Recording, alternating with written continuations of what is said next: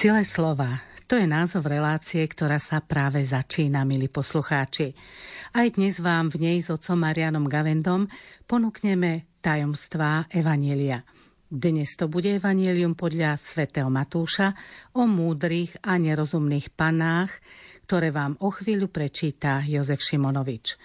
Pokojné a nerušené počúvanie vám od mikrofónu želá Anna Brilová. Ježiš povedal svojim učeníkom toto podobenstvo.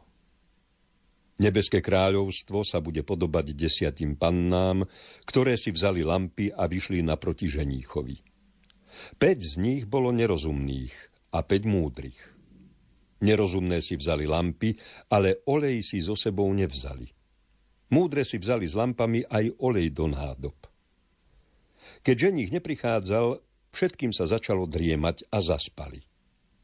O polnoci sa strhol krik. Ženích prichádza, vidíte mu v ústrety. Všetky panny sa prebudili a pripravovali si lampy. Tu nerozumné panny povedali múdrym, dajte nám zo svojho oleja, lebo naše lampy hasnú. Ale múdre odvetili, aby jazda nebolo ani nám, ani vám málo, chodte radšej k predavačom a kúpte si. No kým išli kupovať olej, prišiel ženích a tie, čo boli pripravené, vošli s ním na svadbu a dvere sa zatvorili. Napokon prišli aj ostatné panny a vraveli, pane, pane, otvor nám.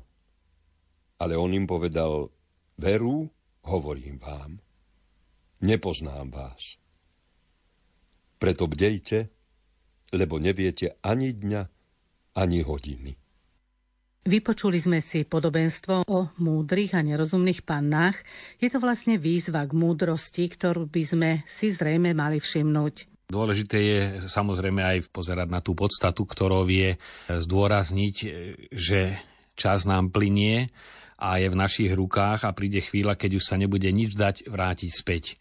Toto podobenstvo u Matúša odznieva v kontexte Ježišových e, bdejte, výzva na bdelosť a použil na to viacero obrazov. Samozrejme, znova si treba pripomenúť, že evanielia sú usporiadané Ježišové výroky, udalosti a každý evangelista sleduje trochu inú štruktúru, vychádzajú niektoré zo spoločného prameňa, tzv. prameň Q ako taký najzákladnejší, ktorý potom každý evangelista trošku ešte rozšíril pre svoju cirkevnú obec a už aj z tých úprav vidieť, že reflektoval to, v akých okolnostiach sa tá obec nachádzala, či prichádzala prichádzala do konfliktu so židovstvom alebo s pohanstvom, ale to je prirodzené. Tí evangelisti, ktorí poznali celý Ježišov život a ako sme to už viackrát hovorili, Ježiš prechádzal a opakoval tie podobenstva. To je učiteľ vtedajší. Nestačilo napísať jednu knihu, ktorú vytlačili a rozposlali do škôl, ale musel stále znova učiť o nebeskom kráľovstve, aké má vlastnosti a preto aj pri tom spracovaní každý niečo z toho istého vypichol iné, ako keby sme my boli desiati na tej istej udalosti, treba na tej istej kázni, aby ste sa pýtali ľudí, čo si z toho odniesli. No tak každý z tej kázne vypichne to, čo sa jeho dotklo, alebo čo cíti, že je reč o jeho situácii. No a podobne takto treba chápať aj Evanielie, že všetko to tam bolo, ale každý nejaký ten iný odtienok si z toho odniesol. Tu je základná vec, čo je pre nás najpodstatnejšia, že takéto evanielia akokoľvek vznikali, sú súčasťou kánonu, teda e, kníh, ktoré církev považuje za zjavené ten kanon nebol e, ustanovený na druhom vatikánskom koncile prednedávnom, ale už v prvotnej cirkvi bol kánon biblických kníh a najstaršie spisy Klementov list e, už presne citujú aj Pavlové listy, aj Evanielie. Takže toto celé je na také povzbudenie, že akokoľvek počujeme rôznych biblistov, je možné, zase ich človek ešte trošku viacej tých biblistov číta, tak zistí, že tá šírka názorov na tú istú vec je tak veľká, že sa v tom človek stráca. Podstatné je, akokoľvek zachytával ten ľudský autor, ktorým je aj evangelista, zachytil nám to, čo nám Boh chce zjaviť a to je podstatné. No a k tomu je podstatné, že my to tam spoznáme len vtedy, keď budeme to slovo počúvať ako slovo Boha, ktorý ku nám hovorí a nie autorský výplod nejakého evangelistu, či Matúša v našom prípade alebo iného. A keď budeme ochotní podľa toho žiť. Môžeme ísť teda k dnešnému evanieliu. Je tam reč o múdrych a nerozumných pannách. Keďže je to alegorický text, koho tými múdrymi a hlúpými pannami Ježiš myslí? Niektorí biblisti chceli rozlišovať v dávnych časoch medzi múdrymi a nerozumnými alebo hlúpými pannami židovstvo a kresťanstvo. Židovstvo to boli tie hlúpe panny, ktoré odmietli Ježiša a múdre boli pohania, ktorí ho prijali. To už je dávno zavrhnutý obraz, len teda som chcel povedať, že tie pokusy tu boli rôzne. Väčšina komentárov, čo som si pozrel, tak sa zhoduje na tom, že 10 je číslo spoločenstva, teda znamená církev. A prečo 5 k 5? Tiež to neznamená, že by presne polovica členov cirkvy bola hlúpých a polovica múdrych, ale polovica znamená pol na pol aj aj. Že človek má stále možnosť vybrať si jedno alebo druhé. Môžeš byť múdry, môžeš byť hlúpy. A samozrejme, e, dá sa to aplikovať nielen na celý život, ale aj na konkrétne chvíle, kde možno prijať túto situáciu, že Boh mi tu ponúka olej a ju môžem prijať a môžem ju odmietnúť. Pravdou je, že potom súčet takýchto situácií, prijatých alebo neprijatých, tvorí aj to konečné účtovanie, keď sa človek pozrie na seba a zistí, že koľko toho oleja prijal a koľko neprijal. Takže dôležité je teda ten počet, ako počet spoločenstva. Niektorí komentátori vysvetľovali evanelium v súvise so zasvetenými, teda dali dôraz na to panny, panenstvo. Tu sa nemyslí ani, e, či boli panny, lebo neboli panny, to boli e, v tom čase družičky, teda skôr z príbuzenstva ženichovho o tom si o chvíľku ešte povieme. Dôležité tam je, to sú tie, ktoré čakali ženicha a je nesprávne zúžiť to len na zasvetených. To len Ježiš použil vtedajší svadobný zvyk a nie nejakých zasvetených ľudí. V tom prípade by sa to mohlo týkať zasvetených, ale práve že vychádzal zo všeobecnej skúsenosti. Aby sme si to vedeli predstaviť, ako v Palestíne vyzerali svadby, aké tam boli zvyky? Pripomenúť si palestínske zvyky v prvom storočí, teda v časoch Ježišovho pôsobenia, nám je veľmi ľahké, lebo sú podobné slovenským. Tam prichádzal ženích do domu nevesty, už svadba bola nachystaná v jeho dome, alebo teda v tom priestore niekde blízko jeho domu alebo otcovho domu. Niekedy bol už tak samostatný, že mal svoj dom postavený, alebo privádzal nevestu do domu svojho otca to ešte častejšie, pretože tie rodiny bývali pospolu a to vo Svetej Zemi vidíme doteraz. A išiel do domu nevesty prevziať si od jej rodičov nevestu, to, čo sú aj dnes tie odobierky, keď ženich príde, obyčajne to ešte pred sobášom v našich zvykoch, že príde teda do domu nevesty, rodičia dajú požehnanie a potom už odchádzajú do kostola, kde je sobáš a potom sa ide na svadobnú hostinu. No a tam bol taký zvyk, že tí usporiadatelia na hostine boli ženichoví priatelia a najlepší priateľ bol starejší. A zase ten sprievod pri ceste tvorili devčatá, alebo teda to, čo my máme družičky aj na svadbe, v tom je tá podoba. To, že sa zdržal, keď už by sme si chceli vysvetliť aj detaily podobenstva, nebolo niečo nečakané, lebo tie panny ozaj mu išli v ústrety s lampami, teda rátali, že tam bude aj dosť dlho, totiž tam nešlo len požiadať rodičov, aby dali cere požehnanie, aby si odviedol, tam sa dojednávalo čo zaň. Totiž e, aj doteraz v beduínskych kmeňoch rodičia vychovávajú dceru a otec ženícha alebo ženích sám si ju musí kúpiť zaplatiť. Teda aj otcovi to nie je kúpenie, ale tým sa zaplatí celá, celá výchova, tak to tie rodiny z toho žili, že naozaj e, ten, kto mal syna chcel ho oženiť, musel šetriť, ale zas mal aj svoje céry a zas rátal tak dobre a o rok zase sa mi vydá dcéra a za ňu dostanem toľko a toľko. To nebolo kupčenie, to mohlo vyznieť veľmi nepríjemne, ale taký je zvyk, že tie náklady na to, aby otec tú dceru vychoval, niečo stáli a ten e, otcov ženích alebo ženích museli to zaplatiť. A beduíni to doteraz tak robia aj práve v tých oblastiach, kde sa tieto udalosti biblické odohrávali. V podobenstve sa hovorí o lampách. Aké to boli lampy a čo tie lampy alebo to svetlo znamená v biblickej reči? V Ježišových časoch sa nesvietilo elektrinou a preto sa používali viaceré druhy lámp. Niekedy to boli také malé lampičky so slabým plameňom, len aby sa udržalo vôbec slabúčke svetlo, tak určite to neboli takéto, lebo tie by vietor sfúkol, keby išli von A potom boli tzv. lucerny, ktoré len označovali cestu a tie zase nemali dostatočne silné svetla. Ale toto boli pochodne alebo fakle, ktoré ozaj mali silný zdroj oleja a veľmi silno horeli. To bol e, ich zmysel ozaj osvietiť slávnostný sprievod čo sa aj v dnešnej dobe opäť niekedy používa na osvetlenie, treba z nejakého zámku, keď je tam nejaká slávnosť. Takže išlo o takéto lampy, v tom zmysle, aby sme si nejaké petrolejky, lebo čo nepredstavovali, ale pochodne. Podstatné je, že čo sa tým myslí alegoricky, touto lampou je kresťan. Tak nech svieti vaše svetlo pred ľuďmi, aby oslavovali vášho Otca. Lebo vy ste svetlo sveta. Sviete svojimi dobrými skutkami vašim bratom a svedčte tak o otcovej láske a tak ďalej. Máme veľmi veľa výrokov na túto tému aj v evaneliách, aj v Pavlových listoch. Takže to lampou je samotný kresťan.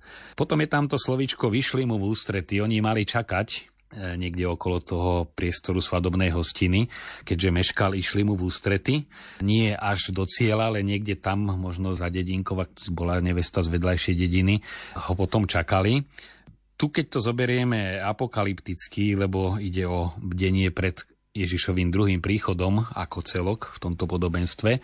To vychádzanie je zaujímavé. Aj ženich e, prichádzal a čakali ho, že príde smerom od domu nevesty ale aj oni mu išli naproti. A toto presne vyjadruje situáciu cirkvy. My sme v čase, kde e, nielen so samotným časom nás to nesie k tomu bodu e, Kristovo druhého príchodu, alebo nášho osobného stretnutia s ním, ale aj on prichádza smerom k nám.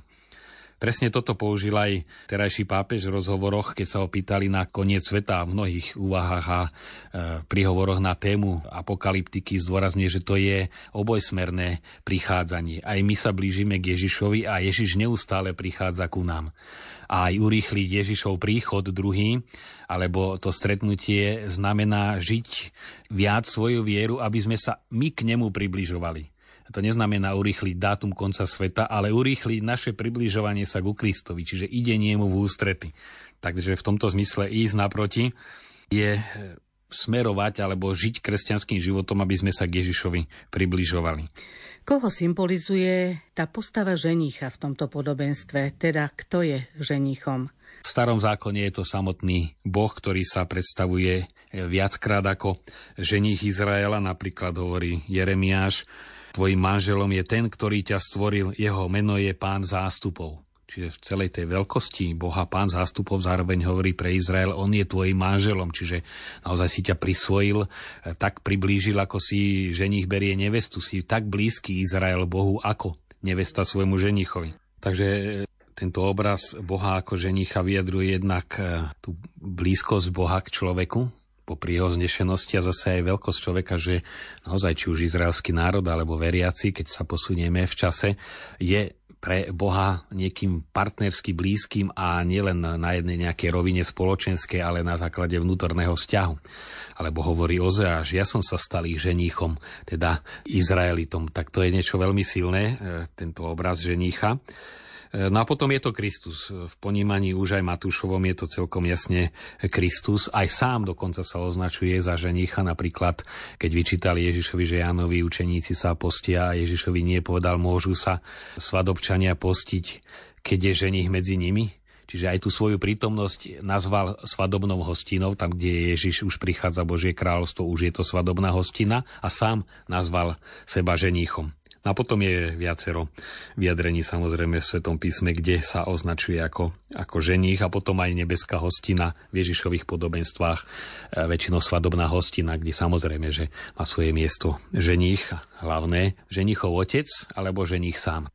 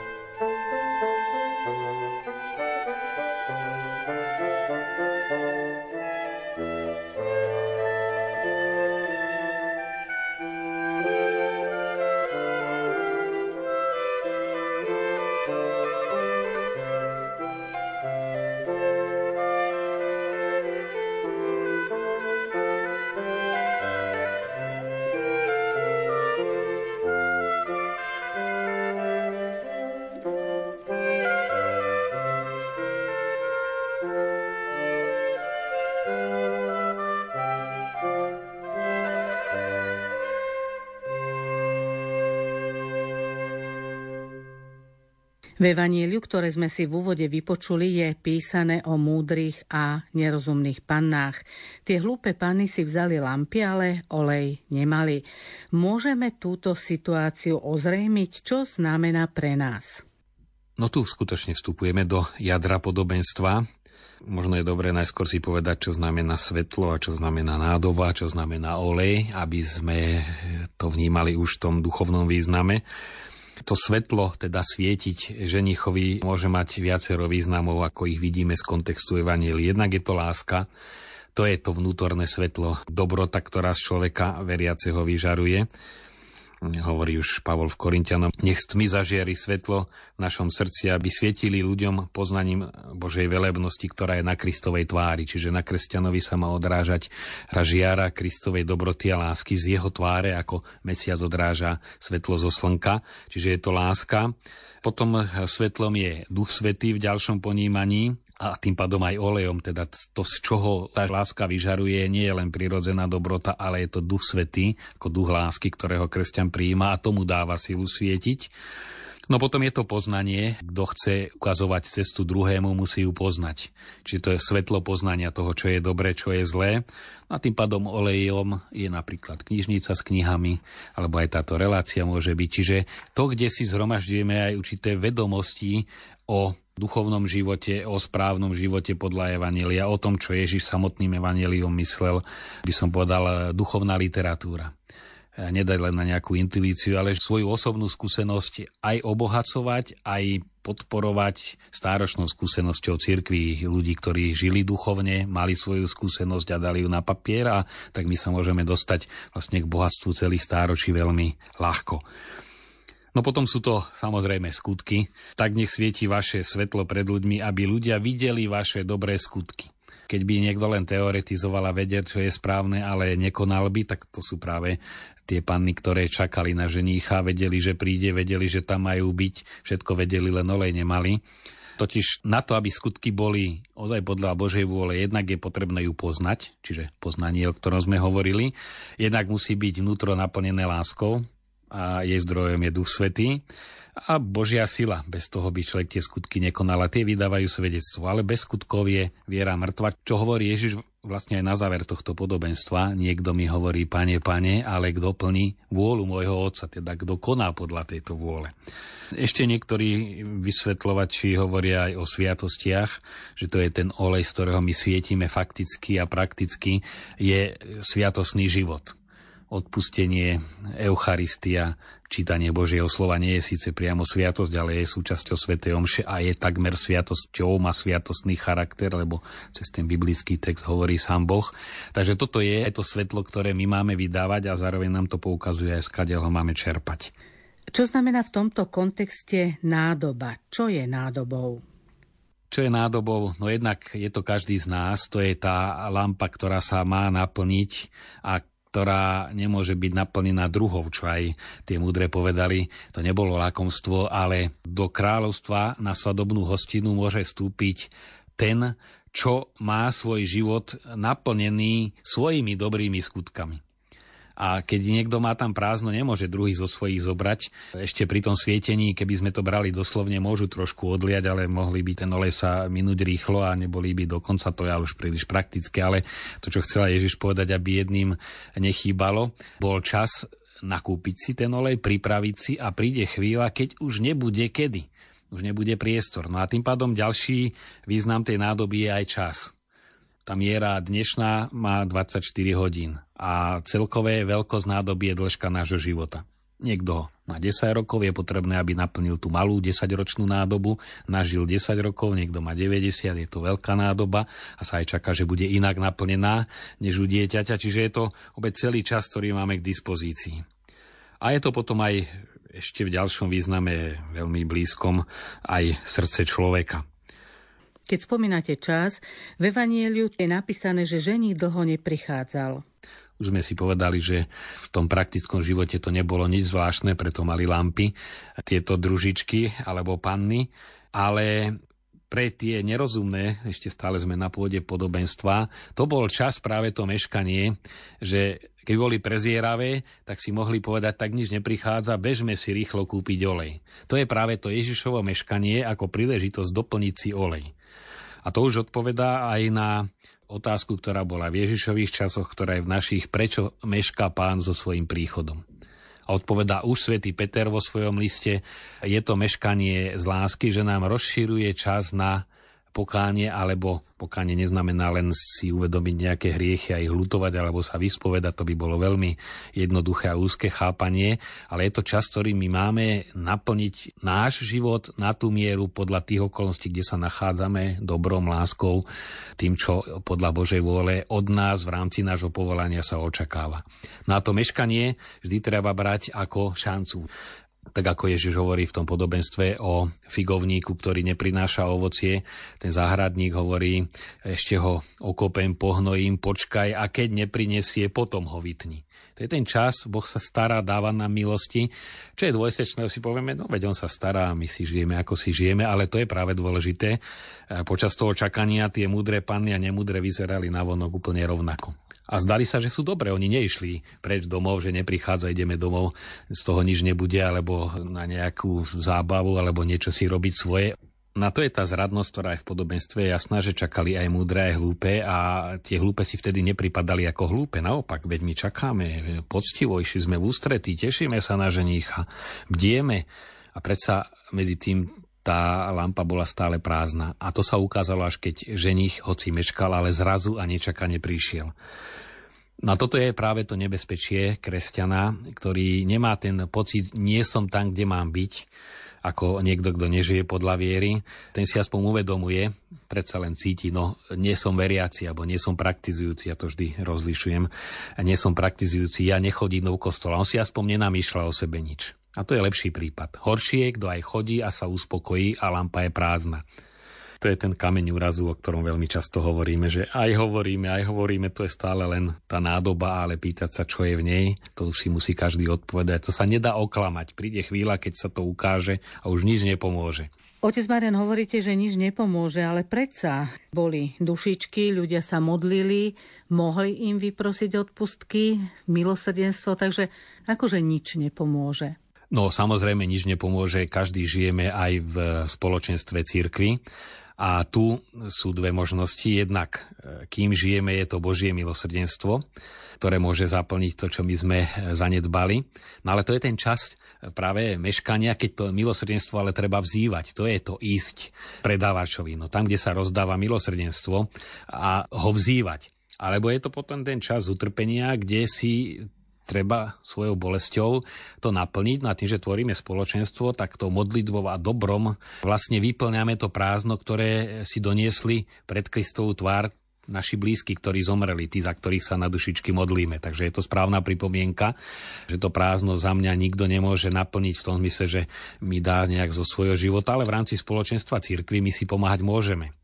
Máme tu ďalšiu vetu. Keď ženich neprichádzal, všetkým sa začalo driemať a zaspali. Má nám aj toto niečo naznačiť a povedať? V je taký výraz, tak e, ako začala im e, klipkať hlava, tak pokývkavať, až človek postupne zaspí. To je takéto postupné driemoty a zaspávanie, vyjadruje originálny text. A to znamená ale aj to, čo nás uspáva duchovne, to pokývkávanie hlavou. Áno, áno, amen pokázni. Až tak pokývkávame s tým amen, až zaspíme v tom a príde ženich a nás prekvapí. A zaspíme s prázdnymi lampami. Takže aj tu môžeme vidieť, už keď hovoríme o alegórii, veľmi praktickú súvislosť. No ale Ježiš podobenstve ženich eh, nevyčíta, že zaspali, lebo tá únava bola prirodzená a bolo na mieste, že spali dôležité bolo, že keď bolo treba, tak stali a mali čím svietiť. A znova to je aj pre veriacich na pozbudenie, že nielen vtedy plníme Božiu vôľu, keď sa modlíme, alebo keď robíme nejaké dobré skutky, alebo teda pracujeme v svojom zamestnaní, alebo pre rodinu, ale aj keď správnou mierou odpočívame. To nie je nejaká lenivosť, ale to znamená rešpektovať Božiu vôľu aj v správnej chvíli odpočívať. Preto aj v tomto podobenstve to zaspanie vôbec nie je problémom. Keď ženich prišiel, všetky panny sa prebudili a pripravovali si lampy. Čo to znamená? Joachim Jeremias vo výklade podobenstie hovorí, že to slovičko, ktoré je tu použité, znamená asi to, že oni zhasli tie lampy, vyčistili knôt, tak ako sviečka sa očistí alebo lampa, očistili ho a tedy sa mohlo prejaviť, keď tam olej bol, že tá lampa sa rozhorela. Čiže ona tak tlela, oni ju zhasli, možno ponorili viacej do toho oleja, do tej nádobky a Vtedy sa práve ukázalo, či ten olej je alebo nie je. Dokedy to tak len tlelo, e, tak sa zdalo, že je všetko v poriadku. No a to je to tlejúce kresťanstvo, že sa zdá, že je všetko v poriadku a v osudnej chvíli sa ukáže, že nie je. Pomaly sa blížime ku koncu našej relácie. Mohli by sme to najdôležitejšie z toho Evanielia zhrnúť? Veľmi nápadná zhoda je e, medzi týmto podobenstvom a všetkými podobenstvami, či už o Božom súde alebo o tom prekvapení, je práve ten moment prekvapenia a tej definitívnosti. Brána sa zatvorila a nepoznám vás. Nepoznám, sme si už viackrát pripomínali, znamená, vy nie ste tým, kým som vás stvoril. Medzi tým obrazom tým vašim originálom, ktorý je v mojej mysli. Vy ste z neho spravili tak niečo skreslené, že ja vás nepoznávam. Čiže nežili ste tak, ako, ako som vás ja stvoril a ako ste mali svoj život prežiť. Že my sme z toho spravili takú karikatúru, že musí Ježiš povedať, to nie ste vy, ja vás nepoznávam. No a tá definitívnosť nás vedie k tomu, e, aby sme si vážili čas. Treba aj povedať, že tieto podobenstvá a výzvy na bdelosť zaznievajú koncom liturgického roka. My sa veľmi rýchle blížime ku koncu liturgického roka. A to je výzva na bdelosť, aby sme si vážili čas. Aj liturgický rok je jedna etapa času a chcú nám tieto čítania pripomenúť, že čas je vzácný. Je to čas, keď ženích ešte čaká a možno vyjednáva u otca nie cenu nevesty, ale cenou krvi platí za to, aby nám ešte nechal priestor na pokánie. No a tento čas treba využiť, to je hlavná pointa. Ako, vrátil by som sa k tej otázke, ktorú ste hovorili, čo znamená lampa, čo znamená svetlo, porozmýšľať, čo by bolo dobre cez tento týždeň spraviť, aby nám toho oleja alebo svetla pribudlo. Jednak, a považujem to za dôležité, vybrať si nejakú dobrú knihu, nájsť si tú prax duchovného čítania, ako denne jeme, aby sme sa udržovali pri sile a chce to svoj čas, aj svoje peniaze je potrebné živiť aj svojho ducha, lebo my sme raz v kríze, raz človeka pohltí únava, raz množstvo starostí, že málo kedy sa vieme sústrediť, alebo možno v živote máme pár okamihov silných, ale mnohí tí iní cez toto všetko prešli, zachytili to a to je úžasná sprúha. Čiže jedna forma je to rozširovanie duchovného poznania. Nede tu o nejakú múdrosť, mysle mám veľa vedomostí, ale to je práve rozdiel. Múdry je ten, ktorý sa veľa učil a rozumný je ten, ktorý vie to, čo má vedieť. To je tá praktická múdrosť. To je rozumný človek. A múdry môže byť neraz veľmi nerozumný a naopak. No alebo potom sú to stále ešte tie skutky, ktoré by mali nasledovať aj cez tento týždeň, zamerať sa, kde tak asi jadrieme, kde sú tie možnosti úspaté, kde treba ten oheň um, oživiť, no a odpovedať si samozrejme každý za seba. Opäť máme nad čím rozmýšľať, ale ako povedal otec Marian Gavenda, je potrebné aj načrieť do toho bohatstva duchovných otcov, ktoré nám zanechali napísané a tak si naplňať tie naše lampy olejom. Naša relácia v sile slova sa končí, ale nekončí sa výzva začať v sile toho Božieho slova konať hneď teraz. O týždeň sa na vás tešia otec Marian Gavenda a Anna Brilová. Prajeme vám požehnaný deň.